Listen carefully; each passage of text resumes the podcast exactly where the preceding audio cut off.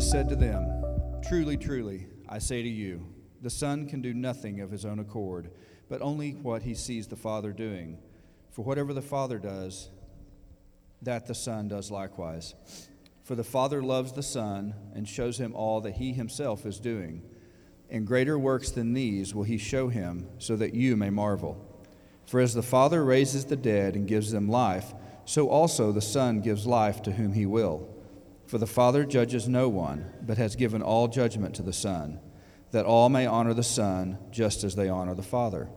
Whoever does not honor the Son does not honor the Father who sent him.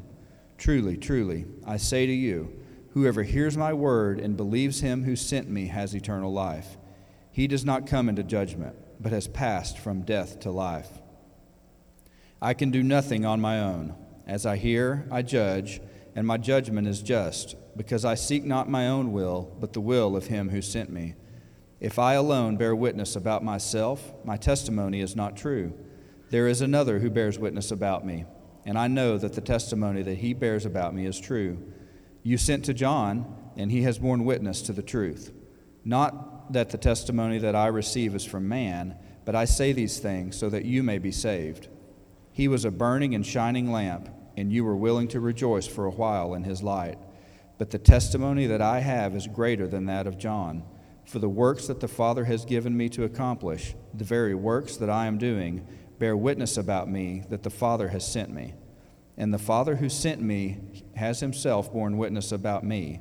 His voice you have never heard, his form you have never seen, and you do not have his word abiding in you, for you do not believe the one whom he has sent. You search the Scriptures because you think that in them you have eternal life and it is they that bear witness about me, yet you refuse to come to me that you may have life. I do not receive glory from people, but I know that you do not have the love of God within you. I have come in my Father's name, and you do not receive me. If another comes in his own name, you will receive him. How can you believe when you receive glory from one another and do not seek the glory that comes from the only God? Do not think that I will accuse you to the Father. There is one who accuses you Moses, on whom you have set your hope. For if you believed Moses, you would believe me, for he wrote of me. But if you do not believe his writings, how will you believe my words? This is the word of the Lord. And we give you thanks that you uh, deliver uh, what we need. You give us everything we need and more. Jesus described it as abundant life. So we pray that we would find that as we receive your word. We pray these things in Christ's name. Amen. So, what if the world is not the way that it appears that it is? You may recall uh, the movie The Matrix. That was sort of the premise, is that Neo, the main character, runs into Morpheus, who basically offers him this red pill that's going to give him the truth about reality. Right? And the world is not the way it appears it is. That's, that's, that's the point. What Jesus has been doing in this gospel is telling us, he's given us a red pill, a truth pill, that's telling us what the world is really like. Okay, now you'll recall last week, Jesus healed a paraplegic uh, was sitting by the poolside, 38 years. He had this condition. He was in a desperate state, and Jesus heals him, and he heals him on the Sabbath, which creates anger on the part of the Jewish leaders because it was done on the Sabbath. And so, what we have this morning is a continuation of a dialogue that began last week uh, on between Jesus and the Jewish leaders. And you'll, you'll recall that in verse 16, if you got your Bibles, you can look, it says they were persecuting him. Now, the word used to describe persecuting him connotes the idea that, that they, were, they were building their case against him.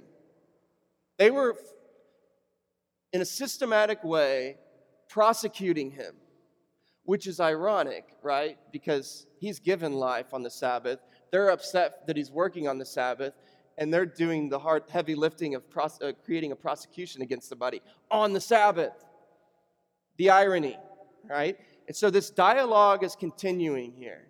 And what's going to happen over the course of these verses that we've just read is Jesus is going to turn the tables and he's going to put the prosecution on the defense. And in the process, he's going to give us that red pill. He's going to give us a truth about surprising heavenly realities, not things that we would expect, things that are surprising, things that are true in heaven. And, and, and also, they work their, their way with the incarnation of Christ. They too come down to earth. And what is true in heaven is, is true in the way of the earth. As these two things, heaven and earth, are going to be united, okay? Jesus has, has pulled heaven down with him, and he's teaching us what life is like in heaven, how, how the world really operates. Okay, and we're going to get some three, three, three things that he's going to tell us, three realities. The first is this it's not about unity, it's about equality. I mean, I'm sorry, I said that totally wrong. Sorry. It's not about equality, it's about unity. It's not about equality, it's about unity. Okay, that's the first thing. Second thing is love is the driver. Love is the driver of everything. The third thing is glory appears upside down. Glory appears upside down. So the first thing, uh, it's, it's not about equality, it's about unity. Now, American culture is obsessed with equality. We, we, we enshrine equality as like the most important thing. And equality's, equality is good. It's, it's, it's a good. Uh, when people are treated equally, that's a wonderful thing. And when people, when there's inequity in the world, racial, social, between the sexes, that's bad. There's been a lot of physical, emotional, psychological harm done to ma- groups of people because of inequality. But equality is not the end all be all.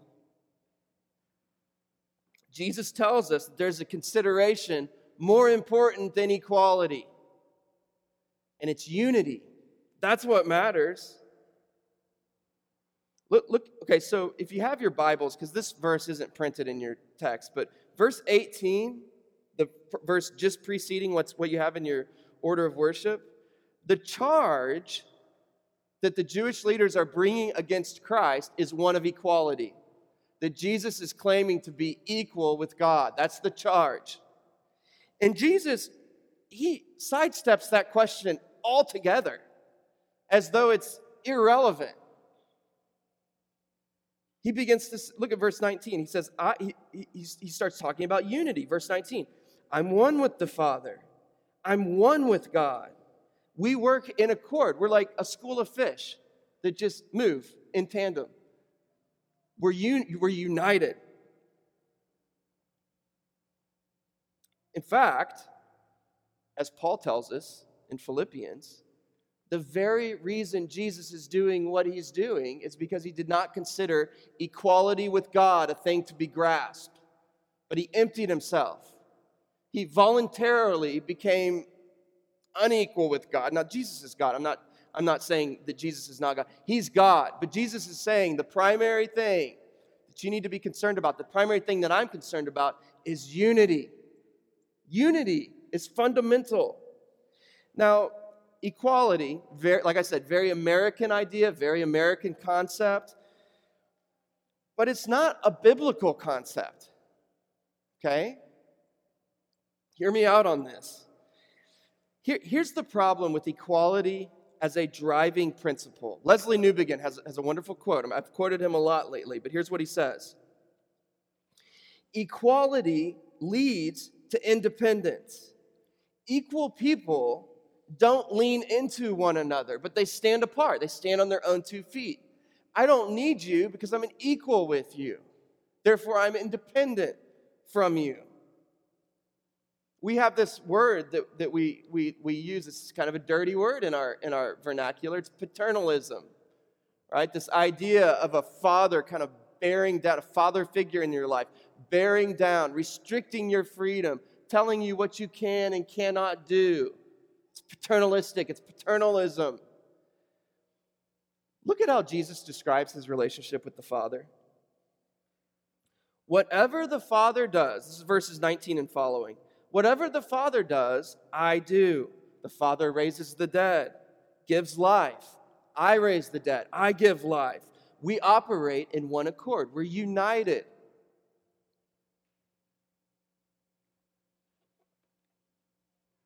Now, Newbigin again says, our idea of human dignity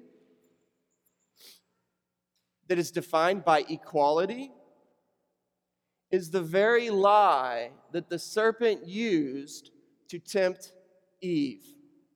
Independence from God, knowledge that would place her on an equal playing field with God. Equality with God is what the serpent was offering Eve. To be like God, to be equal with Him, not to be united.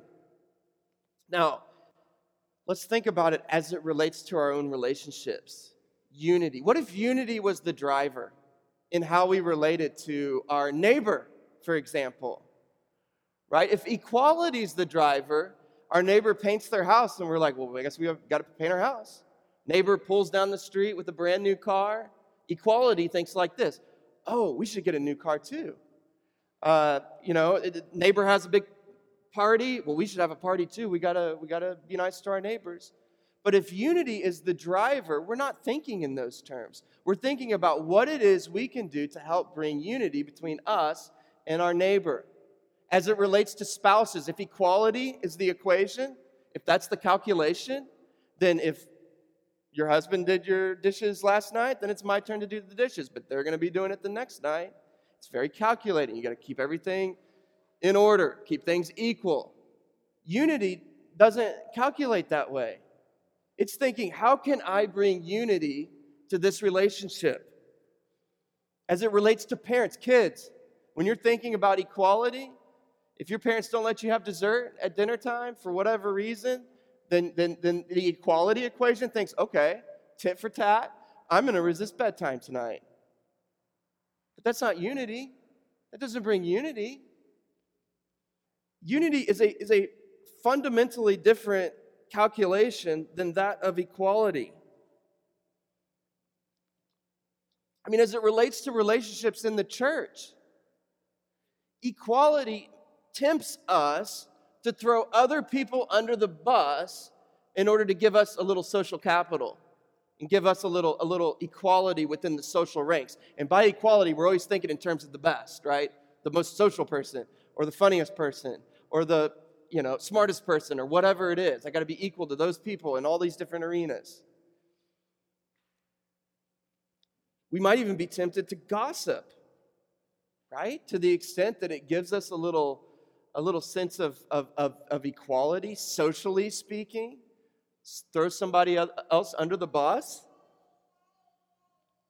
The problem with the priority of equality is that contained within that desire for equality are seeds. And the seeds are jealousy, envy, covetousness, pride. Those all lurk in the, in the soil of equality. Like I see, like you're get, you're doing the exact same job as I am, and you're getting paid more. When we're when we're allowing equality to drive how we relate to others, it puts us in a in an adversarial relationship with our neighbor, because we're calculating, we're counting, we're keeping score between us and our neighbor.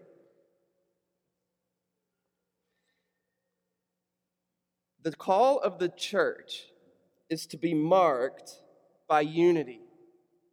The Christian faith says equality is for the birds, it's all about unity.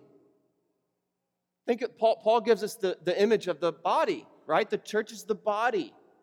And Paul's point there is to say that the way the reason the body works is because it's unified. It's not equal. It's not. Now, equal in value, Yes, there is equality in how all of us are loved and valued by God. But equality in function? No. In fact, the whole body works is because it's not equal in function. If, if, if every piece of my body was a thumb, I wouldn't work very well, would I? I wouldn't be able to speak. I wouldn't be able to walk. I'd just be a bunch of thumbs sticking out of a stump of my body. That's what Paul's logic is. Like, the whole reason the body works is because there's variety, there's diversity, but unity. And that's what the Christian call is to unit, to be, to be united. And that our calculation is how can we further unite ourselves to one another and to Christ? Now you may think, okay, well, wait a second, this all sounds fine. But if unity is the driving force, how do I keep from being trampled? I'm just going to get trampled. If I don't keep score, then I'm going to be doing dishes every night.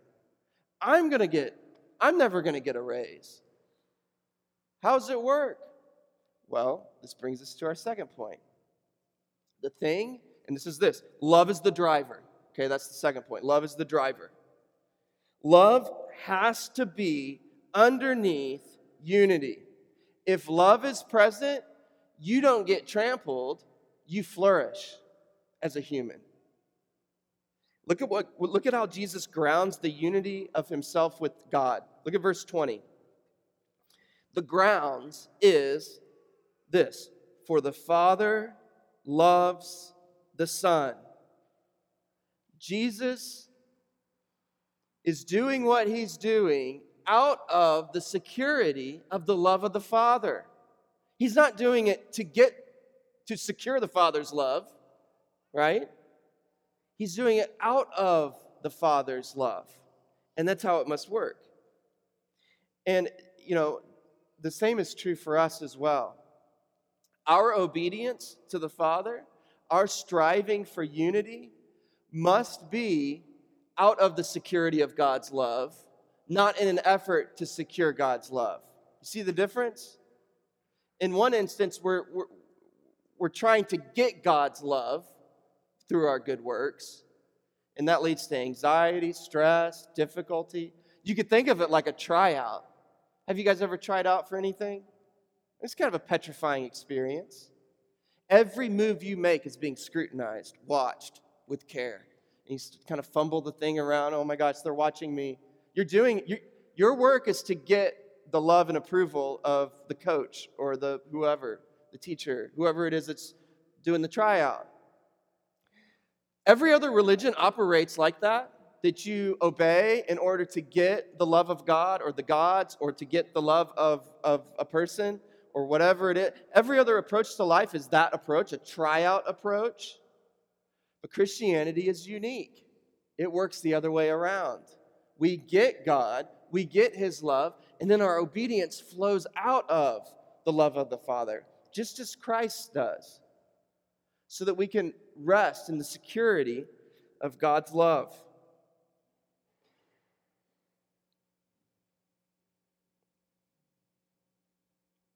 This is so important for understanding the nature of life. When we talked about creation, we, we said that other creation stories, so many other creation stories begin with like some cataclysmic event, like war, a war of the gods. This is what the Babylonians believe. A war of the gods is what gave rise to this. And the, the blood of the slain God seeded the earth, and out pops creation. Even our own creation myth, our culture's own creation, Darwinian evolution, right? It's war, it's survival of the fittest. And as these forces of nature battle it out. The strongest rise to the top. And that's how we're here. That's what it's all about. War's the bottom line. But Christianity has a fundamentally different orientation to the creation. What gave rise to creation? Love. What was the impetus behind Christ and his arrival, the author of life's arrival in the world? It was love. What's, the, what's our way of orienting in the world? It's love. It's to be loving but it flows out of the love of the Father for us in Christ. Okay, this is the third point. His glory appears upside down. His glory appears upside down. So, Jesus is turning the tables on this. Remember, they're prosecuting him, he's defending, and then he begins to prosecute them. Verses 30 and following is where we see him bring his prosecution. And what does he say? He says, I've given you, you, you, have, you have received witnesses. Moses was a witness to you of, the way, of these secret heavenly realities. Moses gave witness to these things. God gave witness to these things. My own signs have given witness to these things. John the Baptist gave witness to these things. It's like you're driving down, Jewish leaders, it's like you're driving down the highway, the interstate. You see one billboard after another Jesus, Jesus, exit here, Jesus, Jesus. It's all about Jesus. And they drive right past the exit. Totally missed it. So Jesus said, How could you miss it? How could they how, how could they they've spent their whole lives studying God's witness to humanity. And Jesus tells them, it's all about me. He's staring them straight in the eyes, and they missed it. They missed it big time. How do they miss it? Well, verse 44, Jesus tells us. How can you believe, he says, when you receive glory from one another? He says, This is what you're all about, is getting glory for yourself. You're so bent on yourselves that you can't see past your own nose. You can't see what's right in front of you, what you've been called to point to, to give witness to yourselves as students of the scriptures. Your orientation is away from God and on man, yourselves and one another. And that's the problem. And we see this so many times. How many times in, in human history, or even in our own experience, does some charismatic Joe Blow come up onto the stage and we just flock to the person, thinking that there is wisdom and salvation and all the things we long to to be found in this in this man over and over again this happens god sent his prophets Remember the history of Israel? God sends his prophets, and what do they do? At best, the prophets of God are ignored, and at worst, they're put to death. Right? Now, what about the false prophets? Oh boy, uh, the people flock. They love it. They can't, they're just tickling their ears, and the people can't get enough of the false prophets. They're enthroned. I mean, think about nations. Think about how many examples of leaders within nations that are just full, glory hungry fools that walk up onto the stage and they're just gobbling up as much glory as they can. And the people just give it to them. Just like, let them have it. They want it. Let's give them, give them the glory. This is what we do. Jesus says it's what you've done. You, you, you, you can't get enough glory from one another. It's all you're about, and you've missed the glory of God, which is standing right in front of you. And notice the sharp contrast. Okay, this is, this is why glory appears upside down. Verse 41, look at what Jesus says I don't receive glory from people. I'm fundamentally opposed, opposite, on the other end of the spectrum of everyone that you like to exalt. I don't need the glory from people, I don't seek it.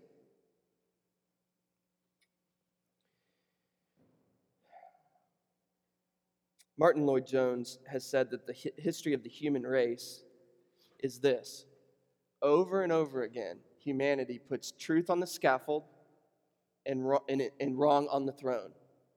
Over and over again, we put truth on the scaffold and wrong on the throne. And this, the arrival of Christ is, is, is an incredible example of that playing out. Right? We're not neutral to Jesus. Sinful humanity is opposed to Jesus. We hate him. I mean, think, think about this. If given the choice to live with the author and creator of life, who poured himself out, who is life, who's truth, who demonstrated so much generosity and power, who lived his whole life for others, if given the choice between that person and let's not not just a marginal person but like a menace to society let's say and given the choice between life and a murderer between a generous the most generous person that's ever walked the face of the earth, and a thief? Who do we choose? Remember who the crowds chose? They chose Barabbas. That was the choice, right? Between the author of life and a murderer, and we want death. We choose death. We put life on, we put life to death, and we choose the murderer, the thief, the one who takes. This is what this is what sinful humanity. We talked about the blindness of sin. This is what it does. It blinds us. So, these are the surprising heavenly mysteries. The economy of heaven is very different than the economy of earth. In heaven, unity is sought, and it leads to holy dependence upon one another. And on earth, equality is sought, which leads to independence. Um, and in heaven, activity, come, our, our activity, our lives flow out of the security of God's love for us. In earth, our activity flows out of a desire to acquire, to secure God's love or the love of others. It's more like a tryout, right? And there's anxiety and we're on edge and there's difficulty associated with that. In heaven, glory is pouring your life out for another. On earth, glory is pouring your life into your own life, into your own self. And this is what the red pill teaches. This is, this is how the world really is. This is what Jesus is showing us. It flips the world's economy on its head. And what Jesus is providing is not just a suggestion for living your best life now. That there's like a lot, you know, there's all these lifestyle uh, options for you to choose, and Jesus is kind of offering one life among many valid options for, for how to live your life. And you'd be wise to choose that one, but there's other options available. Now, Jesus, in this passage, Jesus calls himself the Son of Man. It's a, it's a phrase from Daniel, the book of Daniel. It's not used very much. In fact, is, I believe this is the first time it's used in this gospel. And what he means by that is he's saying, Look, I am the Son of Man. I am the only way for humanity to live. If you want to know what, how, to, how to have life, how to have the most rich life, you're looking at it right here. This is what life is like. And if you come to me, you receive that life. I share it with you it flows out of me. So, this is the heartbeat of the universe. And here's the grand surprise because we know how this ends, right? Jesus is pouring himself out, and yet he, it all ends in anger and death for him.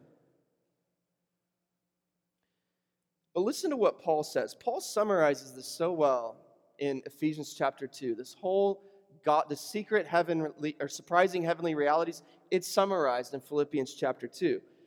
Paul says there, it's a familiar verse, um, passage. He says, Have this mind among yourselves, which is yours in Christ Jesus, who, though he was in the form of God, did not count equality with God a thing to be grasped. But what did he do? He emptied himself, taking the form of a servant being born in the likeness of men and being found in human form, he humbled himself by becoming obedient to the point of death, and not just any death, death on a cross. That was his will. That's what the will of the Father directed Jesus to do. And he did it. He was in one accord with the Father. He was doing the will of the Father. But here's the thing what appeared to be his moment of shame and destruction was actually his moment of, of, of power and victory. What appeared to be his emptying was actually the, the beginning of his filling up and exaltation, because Paul continues. Listen to what he says. As a result of that humility,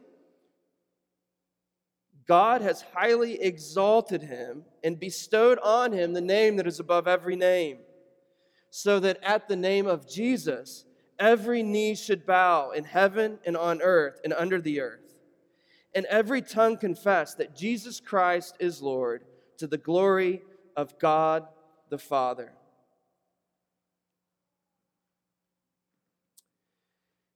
So, this is the surprising heavenly reality. We, we never would have guessed this. We never would have guessed this, that this is how it all went down that his humbling and that horrible death on the cross was the means, and his resurrection was the means by which he was raised to life and exalted to the right hand of the Father.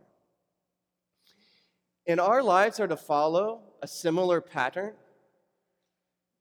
taking up our crosses and walking so that in a walk of humility, striving for unity with the church, with our neighbor, we will experience that same exaltation and be raised raised to Christ to rule and reign over all things with him, united to him, completing his rule and reign. It's an incredible promise. It's an incredible promise. It's an incredible thing that we're a part of. Now, it all must be rooted in this love of Christ. And, uh, you know, we'll close with this. Um, there's a lot of nihilism in our culture the belief that there is no purpose, that there is no meaning. I, I was listening to a podcast recently talking about youth, um, like teenage aged kids, teenagers, and what this person was saying you studied teenagers is the incredible percentage of kids that believe that life has no meaning and their lives have no meaning. It's like off the charts high.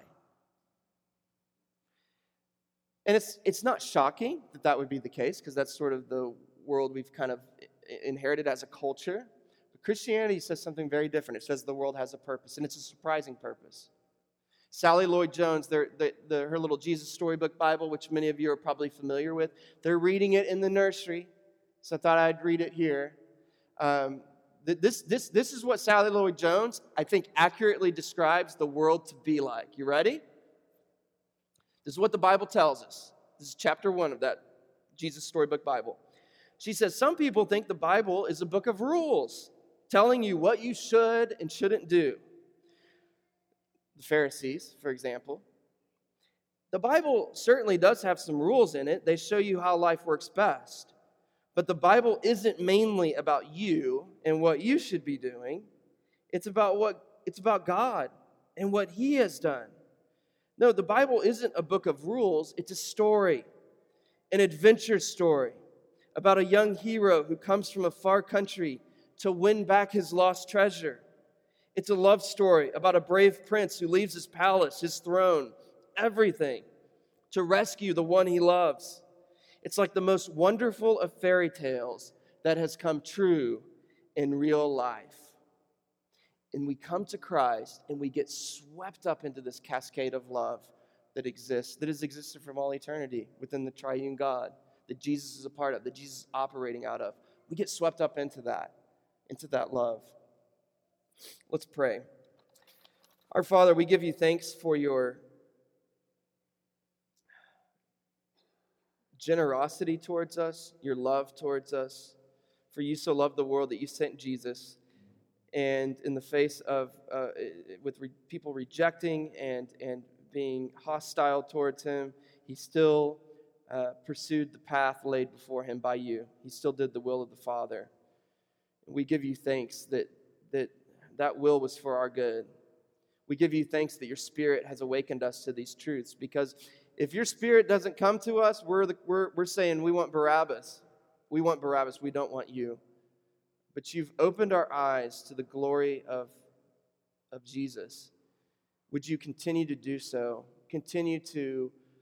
Um, penetrate our heart, destroying any pockets of resistance to you that we may have lingering. We pray these things in Christ's name. Amen.